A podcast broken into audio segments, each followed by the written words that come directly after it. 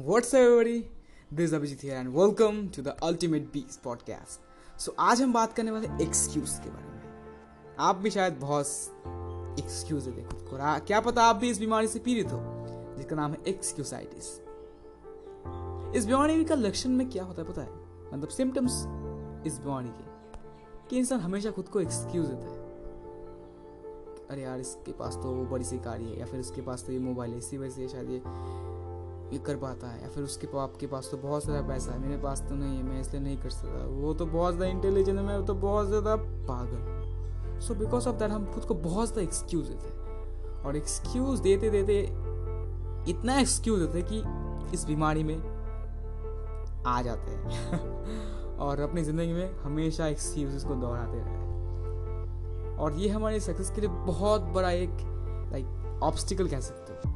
Because इन्हीं चीज़ों की वजह से हम एक्शन नहीं ले पाते। अगर कुछ कॉमनली मैं एक्सक्यूजेस के बारे में बात करूँ, जैसे कि I am not very young मेरी एज बहुत ज़्यादा हो चुकी है, या फिर मैं बहुत ज़्यादा यंग हूँ। Well let me tell you something buddy अगर तुम्हें लगता है कि तुम बहुत ज़्यादा यंग हो या फिर बहुत ज़्यादा ओल्ड हो, इसलिए तुम इस चीज़ को नहीं कर सकते।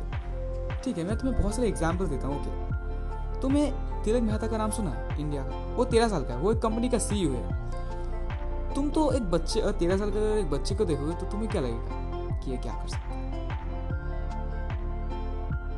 एक नॉर्मल से बच्चा मान करके तुम उसको बात करके छोड़ देगे। बट क्या पता चले मतलब अगर क्या हो अगर पता चले, कुछ मिनट बाद, कि ये एक बहुत बड़ी कंपनी का सीईओ है। इनफैक्ट एक लाइक जो जिस कंपनी की वैल्यू करोड़ों में है, उस कंपनी का ये सीईओ है। तो कितना बड़ा झटका लगेगा? सो दैट्स अ थिंग एक तेरह साल का बच्चा अगर सी बन सकता है तो आप क्यों नहीं कर सकते? तो फिर आप बोलेंगे, अरे यार, मैं तो बहुत, मेरी तो एज बहुत ज़्यादा हो चुकी है। अब मैं कैसे शुरुआत करूँ? तो यार देखो के का नाम सुना है आपने? के के जो फाउंडर है, उन्होंने इस चीज़, इस जर्नी की शुरुआत सिक्सटी ईयर्स के बाद मैंने कि साठ के बाद शुरुआत करी थी। और सिक्सटी थ्री के ईयर्स में शायद वो के को सक्सेसफुल बना पाया या फिर सक्सेसफुल बना पाया या फिर उन्हें उसको खड़ा कर खड़ा कर पाए दैट्स थिंग सो एज या एज क्या मैटर करता है? नहीं। इनफैक्ट मैं थर्टी ईयर मतलब तेरह साल के तिलक मेहता की बात करें। अपार्ट फ्रॉम दैट या फिर ऐसे बहुत सारे लोग हैं, जो कि छोटे छोटे एज में बहुत कुछ कर रहे हैं। और ऐसे बहुत सारे लोग भी हैं, जो बहुत ज़्यादा बूढ़े होने के बाद भी बहुत कुछ कर रहे हैं। इनफैक्ट नए से स्टार्ट कर रहे हैं। तो आप क्यों नहीं कर सकते? आपको लगता है मैं बहुत ज़्यादा पूरा हो चुका हूँ? नहीं भाई साहब, नहीं। हर एक का अपना अपना टाइम होता है। मार्क जुकरबर्ग शायद अपने ट्वेंटीज में सक्सेस हो गया। लाइक जेब बेजोस अपने थर्टीज में शायद, या फिर फोर्टीज में। केएफसी के फाउंडर कर्नल सैंडर्स अपने सिक्सटीज में सक्सेसफुल हुए तो आप ना तो लेट हो, आप ना तो जल्दी हो, आप बस अपने टाइम में हो। You are on your time तो नेक्स्ट जो एक्सक्यूज आता है, वो यार, मैं बहुत ज़्यादा इंटेलिजेंट हूँ। वो इंसान तो बहुत ज़्यादा इंटेलिजेंट है और मैं तो एक डफर हूँ, एकदम बहुत ज़्यादा डफर हूँ।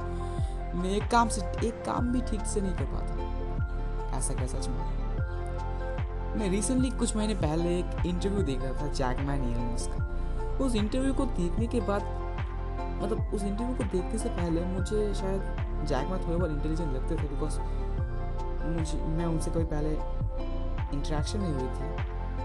मैंने कोई उनके इंटरव्यूज़ नहीं देखे थे। बट उस इंटरव्यू को देखने के बाद मुझे पता लगा यार, ये तो डम इंसान है यार। इसके अंदर तो दिमाग है ही नहीं ज़्यादा। इसको तो ज़्यादा कुछ पता ही नहीं है।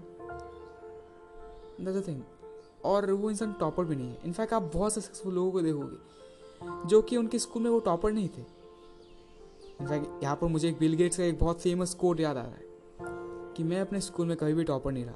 बट आज मैं जिस, आज मेरे कंपनी के अंदर वो टॉपर काम करता है और मैं उस कंपनी का मालिक हूँ।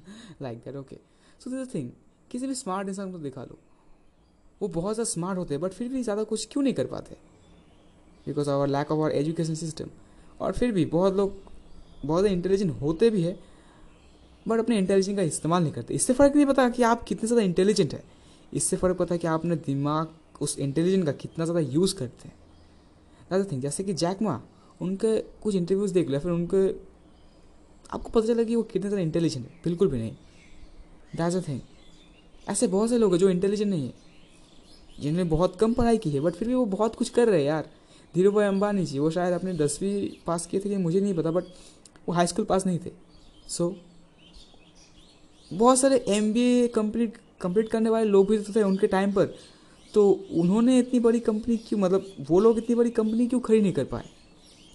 दैट्स अ थिंग इंपॉर्टेंट चीज़ है कॉन्फिडेंस ना कि ब्रेन दिमाग हो सकता है बट अगर आप उस दिमाग का इस्तेमाल ना करें तो उस नॉलेज का भी फ़ायदा नहीं, उस दिमाग का भी फ़ायदा नहीं।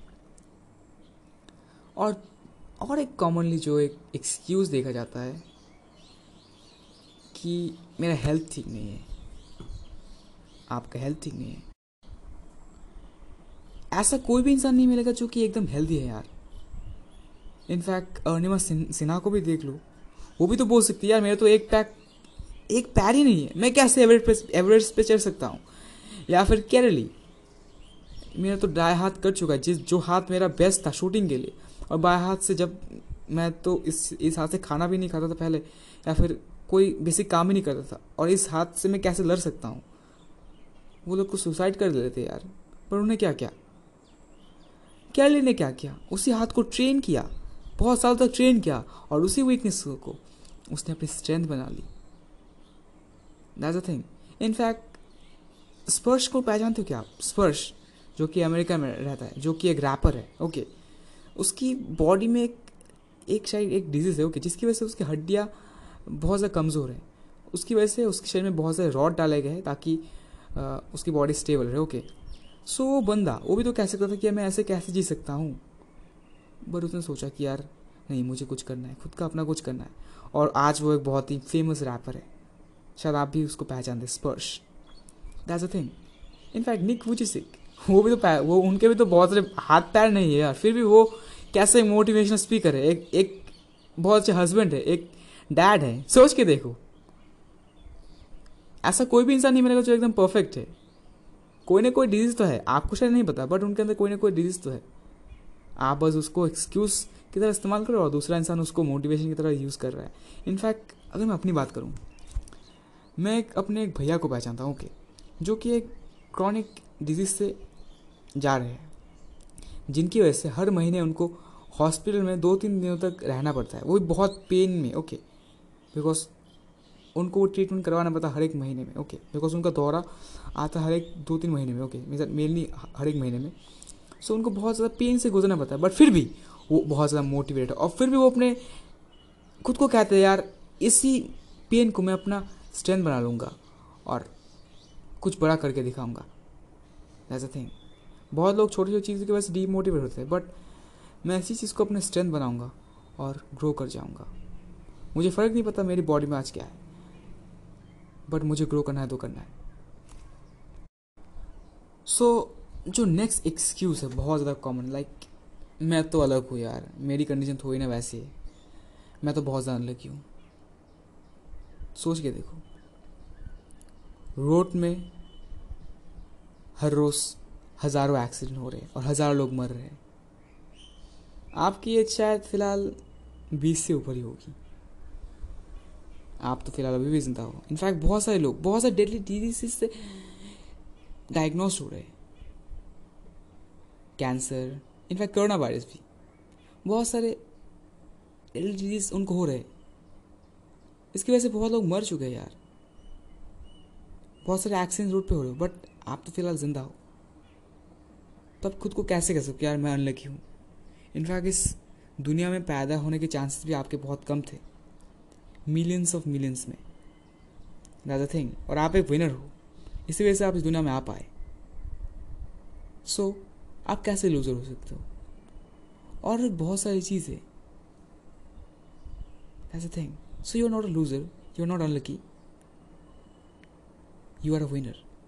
And you can win. And i believe on you. I genuinely believe on you that आप अपनी ज़िंदगी में ग्रो करेंगे। और आप एक विनर कहलाएँगे। बिकॉज़ आप एक विनर है पैदाइशी विनर है। बस अब दुनिया को दिखाने की बारी। सो so, इसी उम्मीद के साथ मैं आपका दोस्त अभिजीत आपसे विदा लेता हूँ। और मिलता हूँ आपको किसी नए एपिसोड में। टिल देन सुनते रहिए अल्टीमेट बीस पॉडकास्ट को। और इजाज़त दीजिए मुझे। See you on the next podcast till then bye bye